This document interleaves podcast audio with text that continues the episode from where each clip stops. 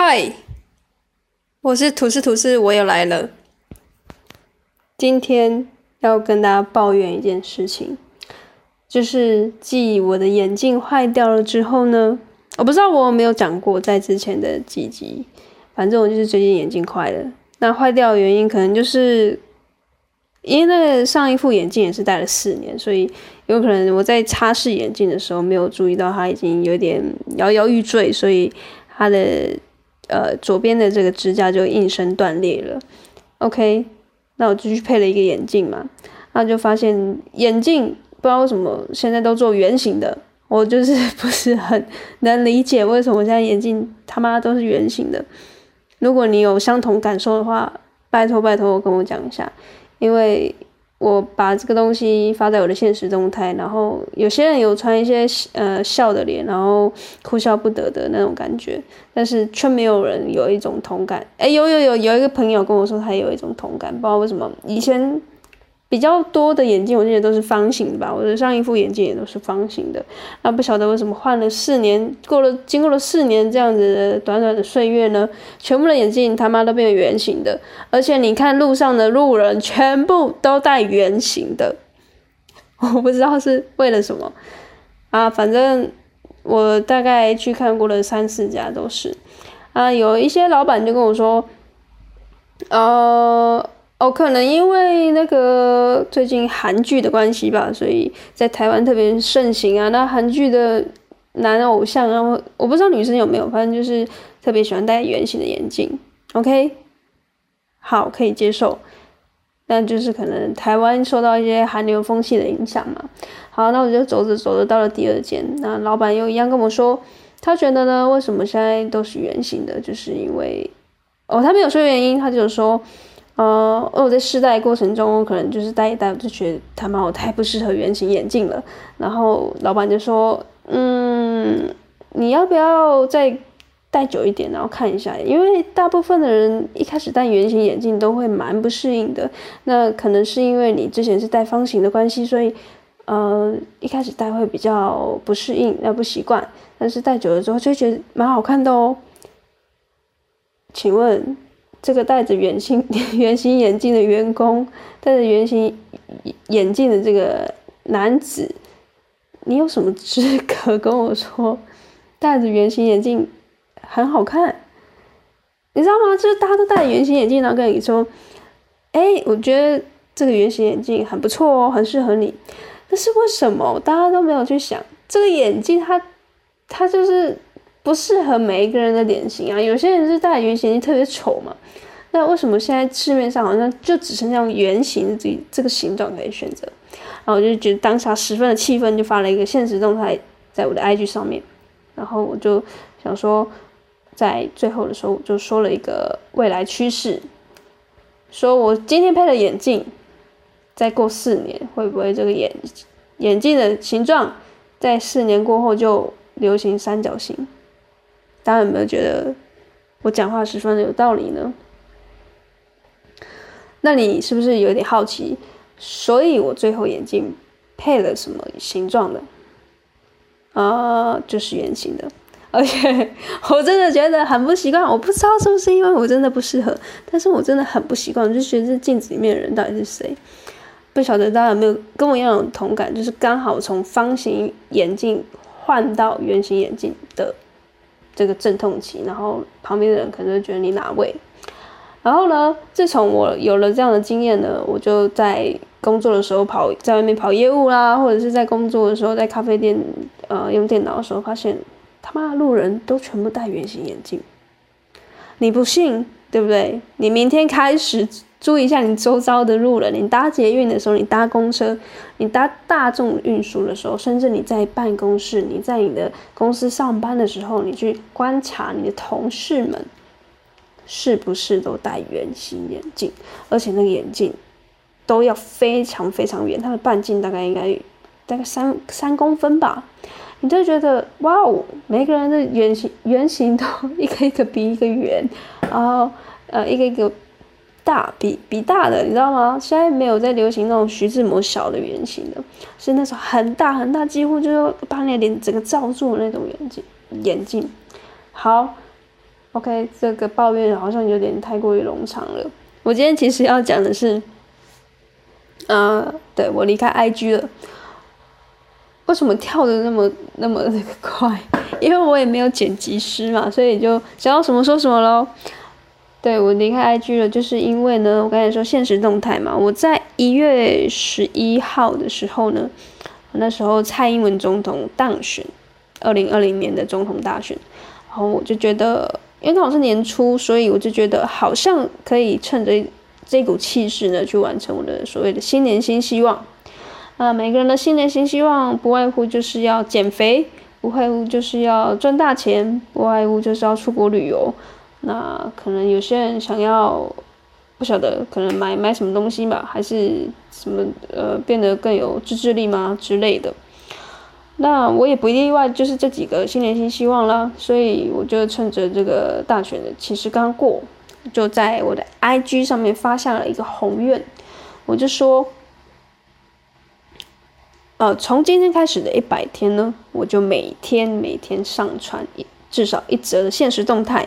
那现实动态里里面的内容就包含了我可能每天的日志，就是日日记，然后我用这个这个方式去呈现给大家。然后，呃，一开始当然也没什么人鸟我吧，甚至蛮多人不看好我，大概有七十 percent，就是七呃这个七成的人觉得我在好小，觉得我可能一下子就放弃了。没错啊，因为我在我的这个一百天大挑战里面，我其实说到了三个我想要许下的新年新希望，就是第一个就是低碳饮食啊。不知道不知道你晓不晓得低碳饮食就是少吃淀粉，那可能就是生酮饮食的一种比较可以执行的比较亲近比较亲近这种日常生活可以执行的比较简单的生酮饮食方法。第二个就是每天早上五点半早起。第三个就是运动，每天至少三天要去。执行一个运动，然后我的心跳要达到一百三十下，然后维持三十分钟，三三三嘛，对不对？OK，这时候呢，就蛮多人就觉得我办不到，怎么可能这个东西维持一百天疯了吗？确实，我就是真的没有办到，因为很难，大概前维持一两个礼拜吧，我就宣告放弃，我自己心里默默觉得真的太难了，因为。我们知道要维持一个好的习惯，一个一个哦，一个好的习惯，你就非常非常难维持，你甚至要一次执行三个，那个难度根本就是直接加倍的加倍，然后你你达成的时间可能就直接直接打折到不行，所以呢，我就放弃了嘛。但是呢，我也没有，我也不是省油的灯哦，我也。确实执行了一项任务，维持了一百天，那就是每天上传现实动态，现实动态这件事情，就等于是我写了一百天的日日记啦。那其实日记这件事情也是我从很小的时候就想要呃维持这个好的习惯，我认为是好的习惯，因为我其实还蛮健忘的，所以借由日记的方式，我可以去记住我每天发生的事情，或者是。我在回顾的时候，我可以去找到我的我的记忆库里面的某一些资料，但是我一直没有办到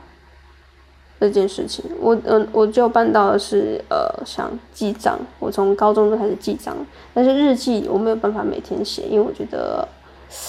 嗯，真的也有点难维持，因为你要从从你的背包里面拿起你的书本，然后拿起你的铅笔，然后圆珠笔，那。写日记并不是用手机，这件事情是蛮有难度的。好，反正我就是执行了一百天的上传的现实动态，然后上面着实记录我每天的生活，还有我创业的过程。结果呢，就在上礼拜结束了这个现实动态的挑战，然后我也在从中里面学到了三件事情跟大家分享。第一件事情就是，呃。我们想要成为比尔盖茨，并不是想要，并不是复制他的高效习惯就好了。怎么说呢？我们知道比尔盖茨他可能很大量的阅读某些书籍，或者是他维持高生产力的一些呃心得跟步骤。然后我们大家都不会不会不外乎会知道说，维持一个好的习惯应该要有什么样的心态，但是难的就是在于实做，你要怎么去坚持这件事情是很难的嘛。所以我们会我啦，我就会一直去看一些像贝佐斯啊，或者是 Elon Musk，或者是呃 Tim Ferriss 这种成功人士的这种胜利圣经，然后知道他们怎么去执行他们每一天的计划。所以我就会去复制他们的高效习惯，比如说他们可能都会执行的是早晨仪式，他们早上起来，他们都会一定的 SOP，他们可能不打开手机查看 email，他们可能会进行冥想，或者是在早上就进行的阅读。那他们的高效习惯可能还有每天呃跑步运动，然后可能每天大量的阅读，或是每天进行一个。呃，不知道感恩的练习，或者是每天写日记这件事情，所以我就想说，哎，我复制他们的高效习惯，会不会我就变成比尔盖茨，或者是我又我就会变成像啊比尔盖茨这么优秀的人人类？所以我就是在这个挑战里面，就去许下了这个所谓的新年新希望，啊，希望我自己可以变得更强。但是想当然没有办法执行嘛，因为太难了，嗯。他这这呃，贾博士之所以为贾博士，然后比尔盖茨之所以为比尔盖茨，就是因为他们持续的去做一件大家都觉得无聊的事情。我想他们在执行的过程中，一定也都会遇到所谓的瓶颈，或者是觉得要撑不下去了。但是所谓的精英跟一般人的差别，就是在于他们当遇到这些瓶颈的时候，他们还是可以突破自己的心防，突破这些重重的难关，然后。继续的执行这些别人看起来无聊的事情，才造就了他们现在的成就。所以，当我知道说我并不是只能，呃，简单的复制他们的高效习惯，然后当做是一种代办的清单去执行，就能成功的时候，当我参悟了这个道理，我反而在，呃，比较后期的时候呢，我我又开始了这样子的。习惯，但是这时候的我在执行这些习惯的时候是，呃是，发自内心觉得喜欢，发自内心觉得我就是要怎么做，并不是我应该怎么做，而是我觉得我的身体需要，而且我觉得我现在好像可以调试成那样的状态了。我不晓得大家懂不懂的意思，就是从原本一开始觉得这就是我每天应该要做的事情，变成一种习惯了。变成你不做好像浑身不对劲，所以我现在几乎每两天、每三天，我就去跑步。然后可能在吃的饮食方面呢，我也会吃的比较清淡。然后甚至可能可以不吃饭的时候，或者少吃淀粉的时候，少吃垃圾食物的时候，我都会选择比较健康的食物。那早起这件事情，我也尽量维持在六点半之前起床，可能。五点半还是太早，所以就在六点半的时候起床，然后甚至我尽量会维持在十二点以前上床睡觉。当然我知道可以在更早，但是这个习惯对我来说，它现在已经变成一种是，呃，每天每天都好像就跟吃饭一样的那种，不是我规定我自己要去吃饭，而是我觉得时候到了，我就是要去做。不然我就觉得好像怪怪的。对，那第二个事情我学到的是，嗯，我们应该要拥抱混乱，而不是去很害怕，或者是戒慎恐惧，闻之丧胆。因为，哦，我知道前几集我有分享过，就是关于人生怦然心动的人生整理术嘛。那金的马里会其实他也有分享的是。在整理这件事情，对于我们的人生会有什么样的转变，或者是我们的想法会有怎么样的一个思绪的整理，我觉得都是很好的，因为我也的确从中学到了一些事情，所以变成我可能就是慢慢的往极简主义迈进，但是在过程中呢，我觉得混乱是一定会有的，因为你可以控制得了你的人生，你可以控制你。在路上的时候，你就是守规矩；你骑车的时候戴安全帽。但是你没有办法预测的是，别人会不会开车来撞你，会不会有一些酒驾的人，或是就是三宝来来开始是撞你嘛？所以当这件事情发生的时候，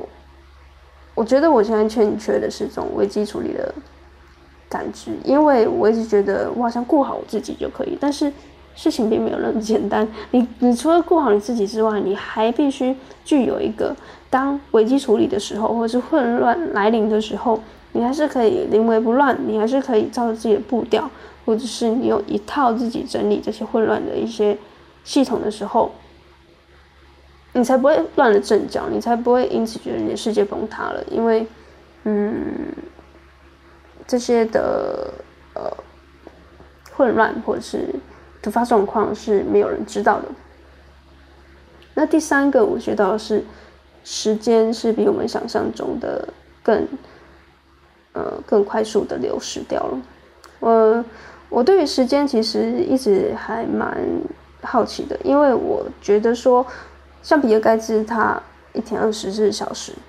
像我二十四小时也是一天。像可能非洲的难民，或是现在正在受苦受难的一些非洲小孩的一些受饥儿，他们可能一天也是二十四小时。那为什么有些人会成为比尔盖茨？为什么有些人就是会变成难民，或者是他们可能终将一生都没有办法翻身？除了一些先天上的事情之外呢？我相信，就很像我给你一千万，我给你一千万，跟我给一千万给巴菲特或是比尔盖茨，最后结果是什么？我相信一定会不一样。那时间就是跟钱一样，我给你一样的事情，给了十个人，每个人对于金钱或时间的发挥就是不一样的，每个人的结果就会是不一样。所以我还蛮，嗯，好奇时间这件事情，就是。它是怎么被分配？怎么被管理？怎么被？对，最近有一个很好笑的梗图，就是罗志祥啊。罗志祥不是因为最近闹那个猪羊事件之后呢，沸沸扬扬的嘛，然后大家就觉得他怎么有办法在呃这么短的时间内，他要跟他的正牌女友交往，然后讲电话讲的很晚，然后还有办法去跟外面的女生或者其他人。搞三 P 啊，或者是多 P 之类的，我觉得 大家的想象力真的很丰富呢。就是有些人把他的头跟那个时间管理的那个书籍啊合成在一起，然后就在那边说罗志祥真的是一个时间管理大师呢。我不否认，真的蛮厉害的。就是我们会很好奇，说像嗯之前阿 D 有分享，或者是像志奇七七他有分享，他是什么时间管理的？因为我们总总是觉得说，哎，你怎么有办法在一天二十四小时之内这么短时间处理这么多大量的事情？你可以是创业家，你同时又是 YouTuber，然后你每天要上传新的影片，你怎么做到的？那像我之前也会很好奇，每一个 YouTuber，像我现在在追踪一个叫阿里的一个国外的 YouTuber，他就是也是很厉害，他同时是国。那个外科医生，他才二十五岁，他一边当医生，一边又是 YouTuber，一边又做 Podcast，你不是他疯了吗？他怎么办法在，对啊，就是一个每个人大家都公平的一个时间段里面，他可以做塞了那么多满满的事情。那我觉得这件事情就是我觉得很很重要的，因为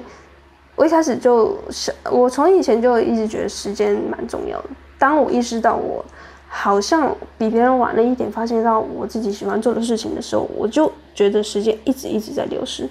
我觉得我已经比别人晚了很多了。那我再不赶快紧抓了每一分每一秒前进的话，我势必会落后别人更多。所以，蛮多人会觉得我把自己过得很苦，或或者是，呃，嗯，人生干嘛过那么辛苦呢？你就放放宽心吧，你就想做什么就做什么。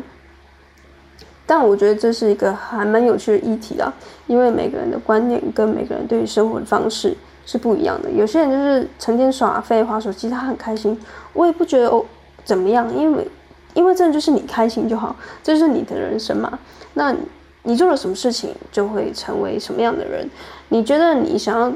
呃，你你的人生是是什么样过？你我相信你一定有你想要过的人生。那我觉得最简单的事就是你去找那些人。像 YouTube 也好像是一些你觉得你很崇尚的一个人，很崇拜的一个人，你去看他的人生是怎么过的，你就去仿照他嘛。如果他成天都划手机，然后在那边打，然后讲干话，然后成天不知道在冲他笑。你觉得这样很快乐也很好啊，我真的是觉得很好。但是我觉得我我没办法做到，因为我觉得我人生不应该是这样子，因为我觉得那样子的生活已经过了，就是大学生的时候、高中生的时候，或者是小的时候我已经享乐过。那在三十岁左右的这个年纪，我觉得是人生最精华的片段。我我觉得我们没有办法容许我这样子做。所以第三个我学到的事情就是时间的重要性，然后。现实动态这件事情虽然看起来是九十五秒短短的时间，但是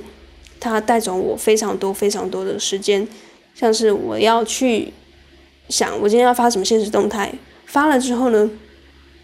我会一直一直不断的想要去看哪些朋友来看我的现实动态，